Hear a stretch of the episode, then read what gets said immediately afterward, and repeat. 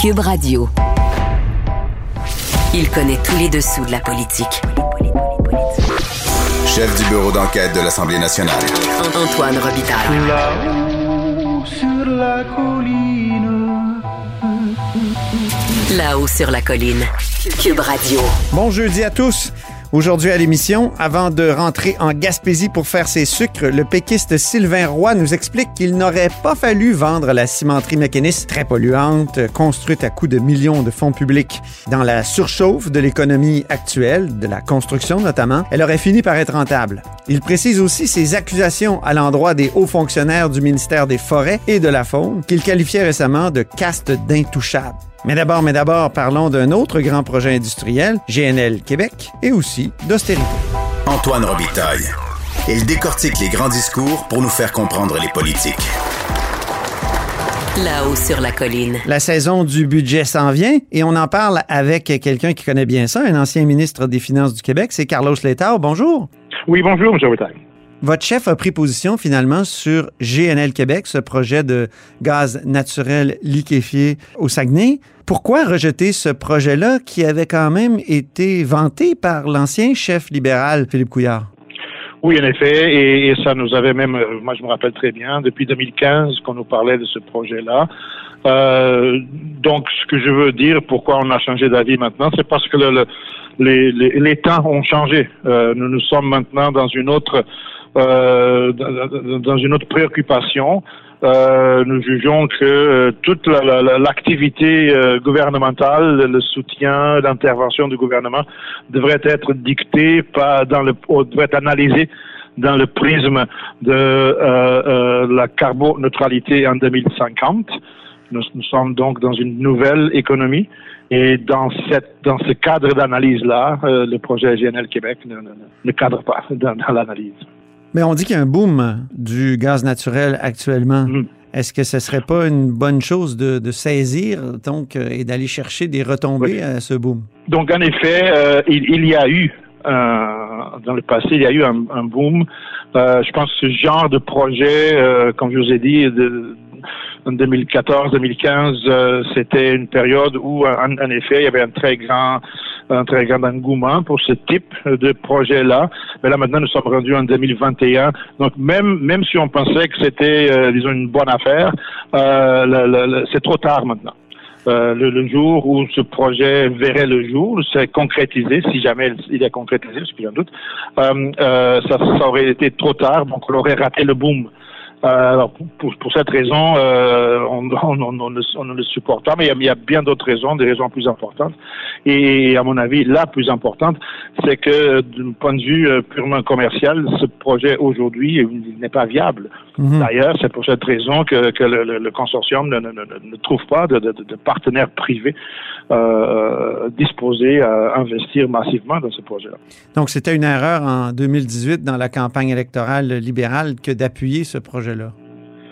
À ce moment-là, euh, s'il y avait s'il y avait eu euh, de, des partenaires privés qui étaient qui étaient prêts à, je pense que ça n'a jamais été question que, que l'État du Québec, du Québec mette de l'argent dans mm -hmm. ce projet-là. Euh, ça c'est donc c'est toujours pas question. Euh, maintenant, s'il y avait eu des, des, des, des, partenaires privés qui, qui auraient été euh, prêts à, à, y aller, bon. Euh, mais aujourd'hui, si c'était à refaire aujourd'hui, euh, moi j'aurais dit tout de suite non, un tel projet n'est pas souhaitable. Je parlais de la saison des impôts en introduction et du budget, évidemment. Euh, ça va souvent ensemble. Vous avez accepté l'autre fois l'idée qu'on repousse le retour à l'équilibre budgétaire au-delà des cinq ans qui sont forcés, contraints par la loi. Euh, Qu'est-ce qui vous a fait changer d'idée? Parce que vous êtes un, un chantre de l'équilibre budgétaire, en tout cas reconnu comme tel? Et, et, je le suis toujours. Je dois mm -hmm. vous, vous, rassurer que je n'ai pas changé d'avis. Euh, je pense que l'équilibre le, le, budgétaire, enfin, les finances publiques saines, euh, c'est un enjeu qui n'est pas, à mon avis, n'est pas idéologique. C'est quelque chose qui, qui, qui, qui n'est que, que, du bon sens. Maintenant, euh, ce que je dis aussi, c'est qu'aujourd'hui, donc le 25 mars, quand il y aura le, le budget, c'est beaucoup trop tôt pour pouvoir euh, euh, affirmer avec précision qu'on va revenir à l'équilibre budgétaire sur une période de cinq ans. C'est-à-dire la récession, à mon avis, n'est pas vraiment terminée. Euh, L'année 2021 euh, est toujours, à mon avis, une année de transition. On ne sait pas trop trop quel va être l'impact sur les revenus de l'État. Est-ce qu'il y aura une troisième vague de la pandémie ou pas? Est-ce qu'il y aura d'autres confinements ou pas? Donc c'est beaucoup trop tôt de se commettre aujourd'hui à revenir à l'équilibre budgétaire sur une horizon de 5 ans. Le prochain budget 2022, à ce moment-là, je pense qu'on aura une, un horizon de, prévision beaucoup plus, euh, euh, euh, prévisible, si je peux dire ainsi.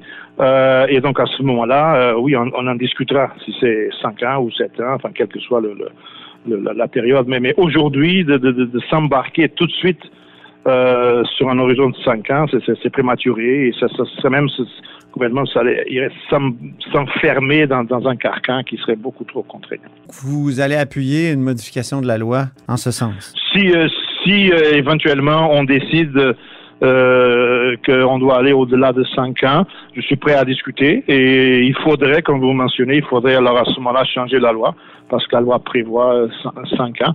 Euh, il faudrait changer la loi et moi je serais prêt à, à tenir ces, ces, ces, discussions en commission parlementaire.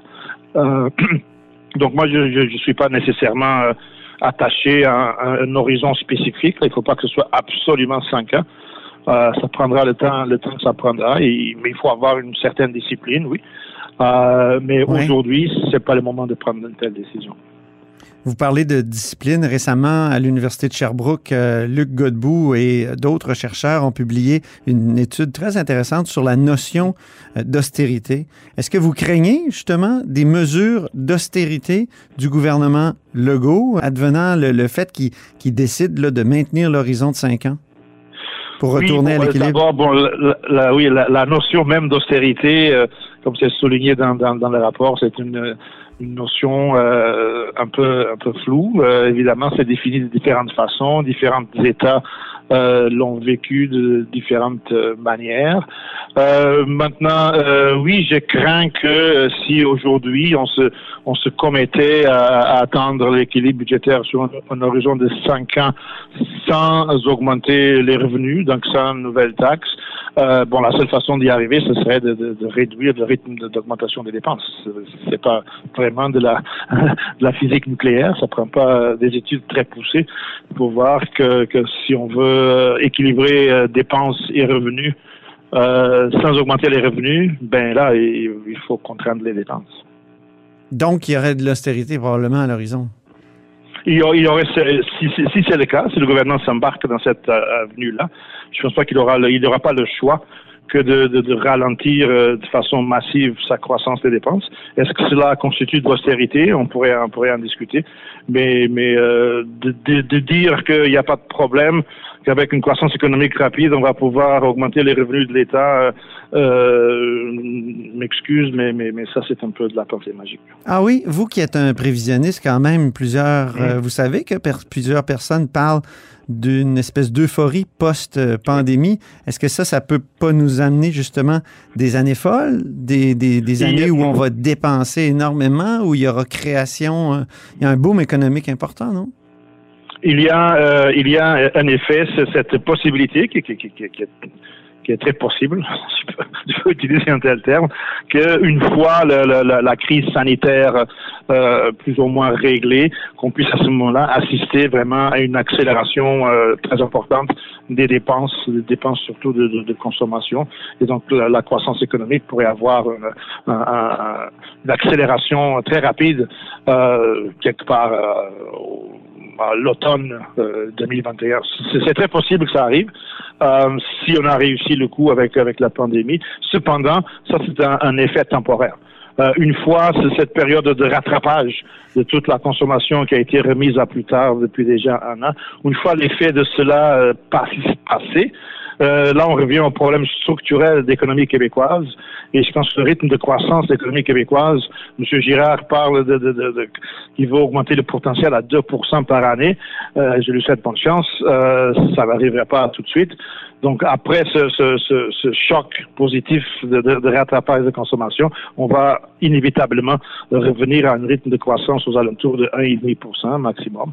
Et donc les revenus de l'État, il y aurait une, une décélération marquée en 2022-2023. Donc c'est ça qu'il faut tenir en considération. Mais avant la pandémie, on avait des surprises à chaque budget, oui. à chaque mmh. mise à jour économique. Ça a commencé lorsque vous étiez, vous, ministre des Finances, ces surprises-là, oui. et, et, les revenus de l'État étaient toujours plus élevés que ce, que ce qu'on avait prévu. Alors, euh, est-ce est qu'il n'y avait pas quelque chose de structurel dans l'économie québécoise déjà qui était modifié, qui permettait d'avoir des revenus plus élevés que prévu comme ça à chaque rendez-vous, à chaque évaluation? Est-ce que, que ça, ça reviendra pas donc après la pandémie, d'autant plus qu'il y aura peut-être de l'euphorie? J'aimerais bien, j'aimerais bien, euh, je vais peut-être vous dire que vous dire que oui et vous dire que voilà, c'était l'effet libéral. Euh, euh, j'aimerais bien vous dire tout ça. Euh, c'est clair que l'économie québécoise en 2017-2018 a connu une, une, une période de, de, de croissance très rapide, plus rapide que le potentiel.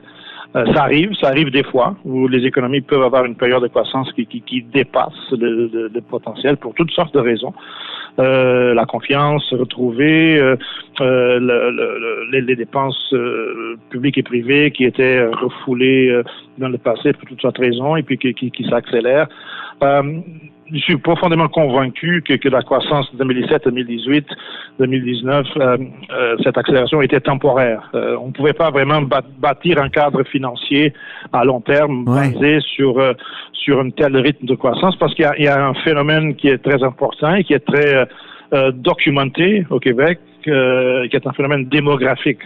Euh, donc, le, le, le, nous allons avoir et nous avons déjà des, des, des pénuries importantes de main d'œuvre. Euh, il nous manque du monde. Euh, et donc, ce rythme de croissance là, de 2017, 18, 19, ne serait pas soutenable à ouais, terme, ça. Sans, sans une augmentation massive aussi de l'immigration, par exemple. Ah oui.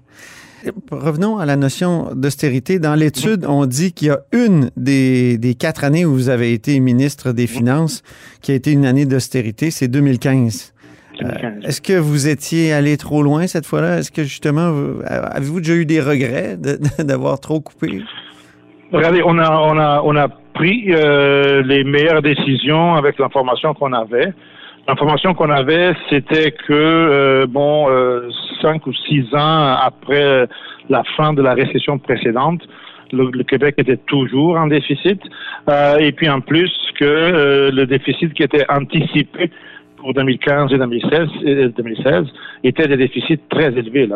Si on n'avait rien fait, ce qui n'arriverait jamais, mais si on n'avait rien fait, le, le, déficit aurait pu atteindre les, les, les 5-6 milliards de dollars. Donc il fallait mettre en place des mesures pour éviter euh, éviter un tel euh, un tel événement.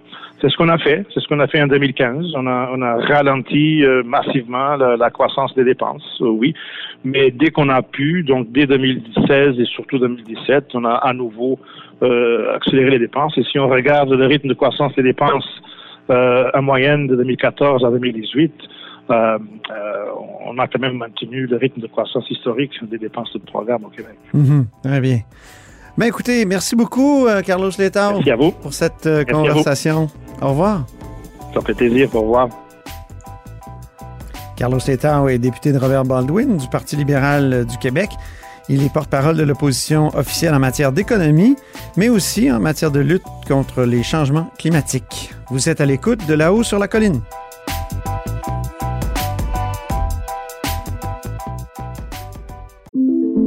Imaginez des technologies qui sauvent des vies, qui réinventent le transport ou qui explorent l'espace.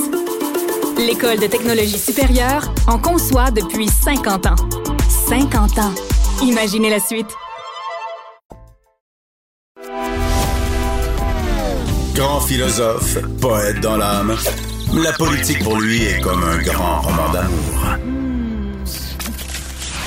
Vous écoutez Antoine Robitaille. Là-haut sur la colline. Lorsque les promoteurs de ciment Mécanis, donc la grande cimenterie à Port-Daniel Gascon en Gaspésie, euh, voulaient vendre leur projet aux Québécois, convaincre les Québécois d'embarquer dans leur projet, ils disaient avoir des solutions vertes à portée de main. Alors, sept ans plus tard, le journal a constaté, et c'est Charles Le Cavalier et, et, Annabelle Blais qui ont constaté ça dans leur enquête, qu'il y avait eu des belles promesses environnementales, mais euh, finalement qui n'ont pas été respectées. On en parle avec Sylvain Roy, qui est député péquiste de Bonaventure, donc qui est député péquiste du coin.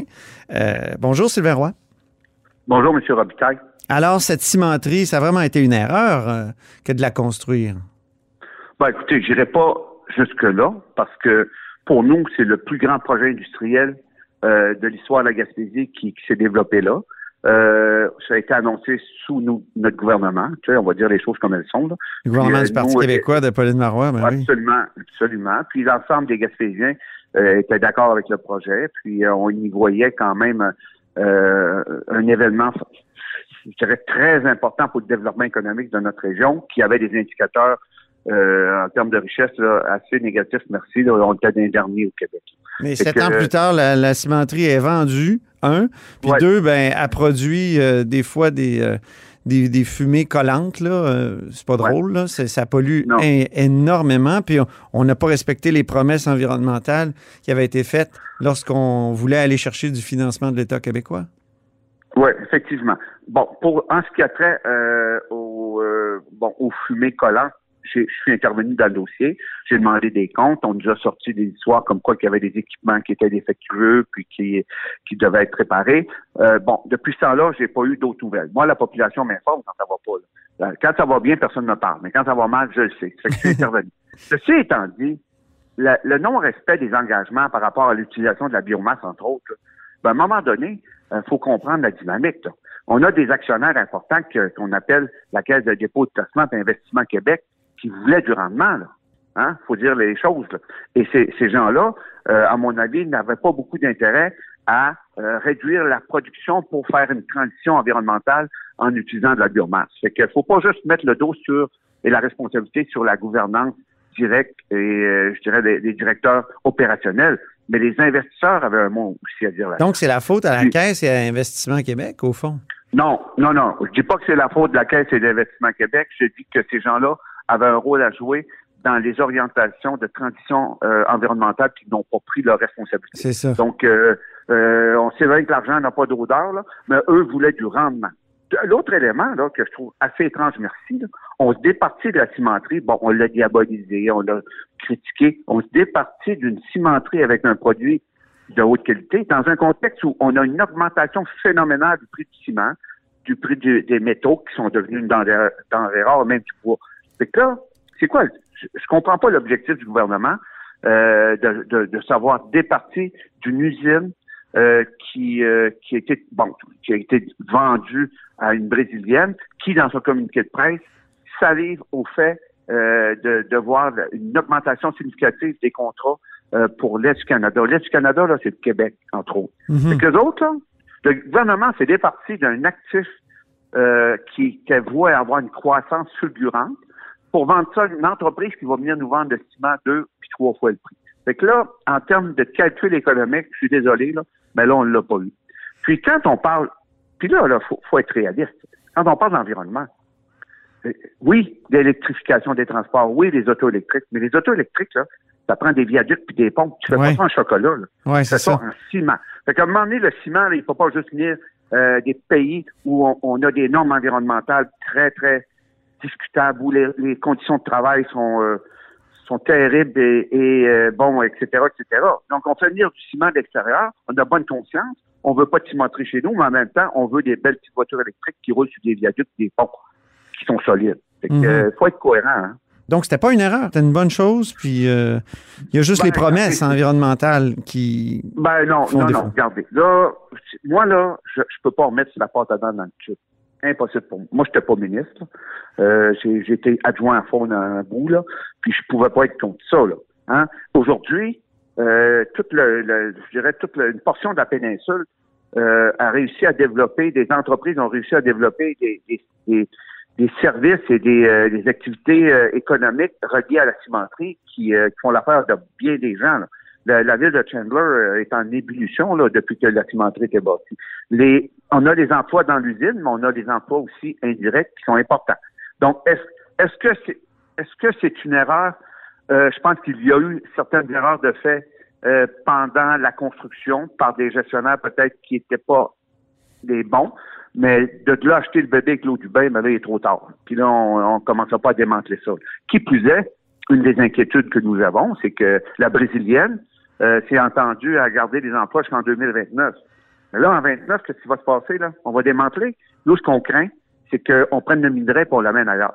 Puis qu'on démante, qu'on arrête le haut fourneau, et puis qu'il n'y ait plus de production de ciment euh, comme tel, mais qu'il y ait, qu'on, qu'on, qu'on prenne le, le, minerai et qu'on a le, le, mettre dans des hauts fourneaux euh, ailleurs euh, dans le monde. Un mm-hmm. autre élément, là, c'est moi, c'est sûr que c'est pas une usine d'eau bénite, là. Hein? Ça fait du ciment. Ouais. Autre élément, il faudrait, avant de, de, de, de, tirer dessus à boulet rouge, voir quelles sont euh, les tonnes de CO2 par tonne de ciment. Si vous allez voir les autres cimenteries au Québec, je pense que vous allez voir un ratio pas mal plus inquiétant que celui de la ciment, de ciment mécaniste. Le problème du ciment mécaniste, c'est qu'il produit beaucoup de ciment pour répondre aux besoins euh, nord-américains de, de, réfection des infrastructures. Puis un des gros, je vous le dis, là, un des gros acheteurs de ciment, c'est le gouvernement du Québec. Et là, on s'en va, puis là, j'ouvre une parenthèse, vers une surchauffe de l'économie, vers une raréfaction des ressources, et on aurait été euh, capable d'en faire quelque chose de très bien pour l'État québécois. Moi, j'ai même suggéré un, partenariat public-privé. Pourquoi ne, parce que bon, il y, y, a des acteurs privés qui sont dans le dossier. Pourquoi ne pas prendre la portion publique et la transférer au ministère des Transports, qui utilise le ciment pour bâtir nos infrastructures? Mais là, on l'a vendu à perte à une entreprise qui va nous revendre le ciment trois fois le prix. Fait que là, euh, je pense qu'il y a des gens qui ne savaient pas calculer. Est-ce qu'il faudrait remplacer jusqu'à 50% du coke de pétrole là, qui, qui, finalement est, est, le carburant de la cimenterie par de la biomasse forestière comme il avait été prévu? Ben, les moulins sont déjà prêts à fournir de la biomasse. Et puis, je peux vous dire qu'avec le sillage qui se fait dans la baie des Chaleurs et euh, l'exportation de bois qui se fait, là, il y a des gens qui sont prêts à fournir. Il y a déjà des contrats signés. Il y a des séries qui sont, sont déjà prêtes à livrer. Donc, vous le demandez, là? Ben oui, je le demande. C'est sûr, je l'ai toujours demandé. Puis, il y avait des, des, des protocoles expérimentaires de production d'algues bleues avec les gaz à effet de serre.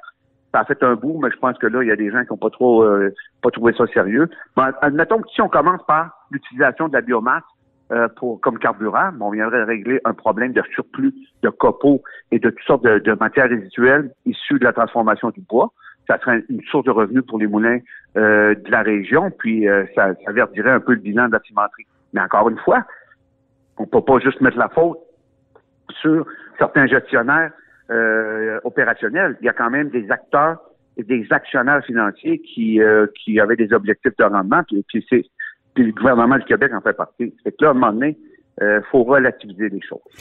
Vous avez parlé de bois, Sylvain Roy, et récemment, vous avez fait toute une sortie contre le ministère des Forêts qui serait dirigée par une caste de hauts fonctionnaires intouchables.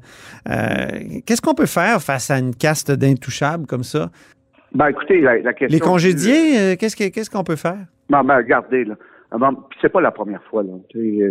Bon, la question est venue, euh, bon, qu'est-ce qu'on fait avec le ministre? On le met à, on le met à part pour demander sa tête. Ben, je dis, le ministre n'est pas toujours responsable de ces choses-là. Il y a des gens qui considèrent que les élus sont des porte-parole de leurs décisions.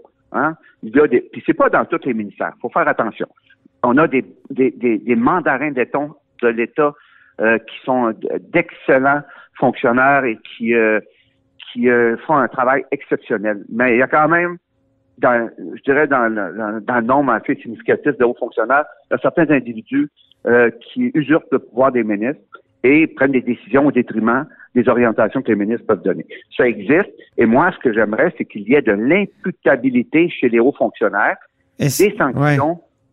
Mais ils ne ben, sont oui. pas élus, Sylvain Roy. C est, c est, nous, c'est les élus qui, qui doivent être euh, responsables dans notre régime.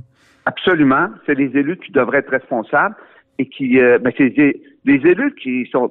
Là, je prends pas la défense euh, de, de, du ministre Dufault.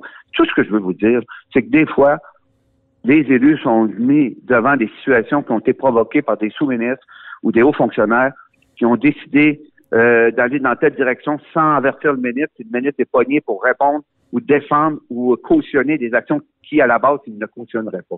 Fait que ça existe. Je vais vous donner juste un exemple. Oui. Moi, bon, moi, quand j'étais adjoint à Fonds d'Impact, puis euh, on- bon, c'était Yves-François Blanchet qui était euh, le ministre à l'époque d'Environnement et de Fonds. Nous, puis là, c'est très technique, mais ça- exprime un peu l'affaire. Quand tu vas à la chasse à le Québécois, lui, il faut qu'il prenne son permis le vendredi soir avant la fermeture euh, des lieux où tu peux aller acheter ton permis. Ok, là, je parle aux chasseurs du Québec. Ben, les gens des autres provinces, puis, si tu n'achètes pas ton permis le vendredi soir avant l'ouverture de la chasse pour neuf jours, tu ne vas pas à la chasse. C'est fini, tu peux pas y aller. Oublie ça. Là, à l'époque, des gens des autres provinces pouvaient acheter leur permis en tout temps. Le samedi, le dimanche, et venir quand ça leur tentait. Et là, moi, j'ai demandé à ce qu'on change la réglementation parce que chez nous, on avait des problématiques de braconnage. Des gens traversaient, allaient tuer un orignal, leur retournaient chercher euh, leur permis, puis bon, euh, partaient des poignets. On a eu de la misère à changer ça, ça a été incroyable. On avait une fonctionnaire qui ne voulait rien savoir, même le ministre n'était pas capable de lui faire entendre raison. Elle braquait sa machine contre euh, cette orientation-là. On était obligé de faire intervenir Mme Marois, la première ministre, qui trouvait que ça n'avait pas de bon sens que les étrangers aient plus de, pouvoir sur Ok. notre territoire que les Québécois eux-mêmes. C'est qui? euh, là. J'ai une question bien simple, euh, Sylvain Roy. Vous vous demandez de l'imputabilité. Mais qui sont ces, ces hauts fonctionnaires? J'ai des noms là, de- devant moi. là. Lise Rochette, affaires juridiques. Steve Odette, mandat stratégique. Alain Sénécal, sous-ministre associé aux forêts. Euh, Élise Paquette, sous-ministre associé à la faune et au parc. Luc Bouchard, coordination au, au secteur des forêts, bureau de mise en marché du bois. Euh, C'est qui? C'est, c'est- est-ce qu'avez-vous des noms de gens qui sont peut-être même sous Non, ben- influence de l'industrie? Euh, Moi, là, je, je ne, je ne serais pas nominatif. non? Je n'irai pas jusque-là. Mais je peux vous dire une chose. Dans le domaine de la forêt, là, c'est pas le secteur faune qui mène la balle. Hein? C'est pas le secteur parc, c'est le secteur forêt. Puis le secteur forêt prend toute la place. Et, et ne puis là, on a de plus en plus de plaintes de chasseurs de ZEC et de, bon, exemple, ZEC des Anses, Chandler, endroit fabuleux de villégiature, le, ministère autorisé, puis pas le ministre, je dis bien le ministère autorisé une coupe à blanc des montagnes adjacentes à- à ce domaine-là. Les gens sont en furie. Il y a une pétition actuellement. Donc, le secteur forêt contrôle les opérations sur le territoire québécois et a peu d'intérêt pour les autres acteurs que sont les acteurs de la faune, euh, de la villégiature. Donc, on a une collision frontale là, et qui mène le bal, c'est le secteur forêt. Est-ce qu'ils sont sous Là- influence de, de l'industrie? Ben oui, ben c'est sûr que l'industrie demande de manière permanente des volumes de bois. Est-ce qu'il peut y Et- avoir ben- une forme de corruption? C'est un gros mot, mais je veux dire... euh, Non, ben, moi, je dirais plutôt, euh, il y a, il y a un un- le ministère est peut-être noyauté par les intérêts euh, des, des grandes, euh, de, de la grande industrie et euh, considère que les seules activités économiques euh, qui peuvent exister en forêt, c'est de couper des, des forêts. Écoute, on rentre même dans les érablières. là. ouais. On est en train de planifier des coupes d'érablières pour, euh, pour euh, écoute, euh, diminuer le potentiel acéricole des, des prochaines décennies. C'est inacceptable. Fait que moi, je demande, ce que je demande, c'est qu'on ait un comité éthique et euh, qui, qui rende imputable les sous-ministres quand ils prennent des décisions qui n'ont pas de maudit bon sens, puis qui contreviennent à des directives euh, de, de- qui peuvent être émises dans le sens euh, de, de, de protection de, notre patrimoine collectif. C'est pas à moi de définir ça, mais je sais une chose. Mhm. Ces gens-là sont extrêmement euh, ils n'ont pas d'imputabilité, ils se protègent entre eux, c'est la machine qui se protège. Et euh, ça atteint un point où là, je pense qu'il faut qu'on réagisse et Ok. qu'on trouve une solution. Puis Ben- ce ne sont pas toujours les ministres qui sont responsables de tout ça. Vous avez parlé de- d'érablières. Je sais que vous en allez, vous allez, vous allez travailler dans votre érablière, Sylvain. Oui. Je vous laisse aller, en- retourner en Gaspésie. C'est jeudi. Oui, ben là, je pars tout à l'heure, puis euh, demain, euh, on commence à entailler. On va avoir euh, une petite érablière familiale, 200 entailles, et puis euh, on installe notre évaporateur, puis on va passer du bon temps euh, avec mes garçons en raquette dans la montagne. C'est très, très, très... euh, ça fait du bien pour un politicien de sortir euh, de la bulle parlementaire pour euh, aller côtoyer les plus hautes montagnes et une forêt d'érable. Bonne fin de semaine à vous, Sylvain. Au revoir. Merci. Au revoir, M. Robitaille. Et c'est tout pour La Haut sur la Colline en ce jeudi. Merci d'avoir été des nôtres. N'hésitez surtout pas à diffuser vos segments préférés sur vos réseaux. Et je vous dis à demain avec le dialogue des barbus qui se fait avec Thomas Mulcair et les bulletineuses qui remettent leur méritas et leur bonnet d'âne de la semaine parlementaire.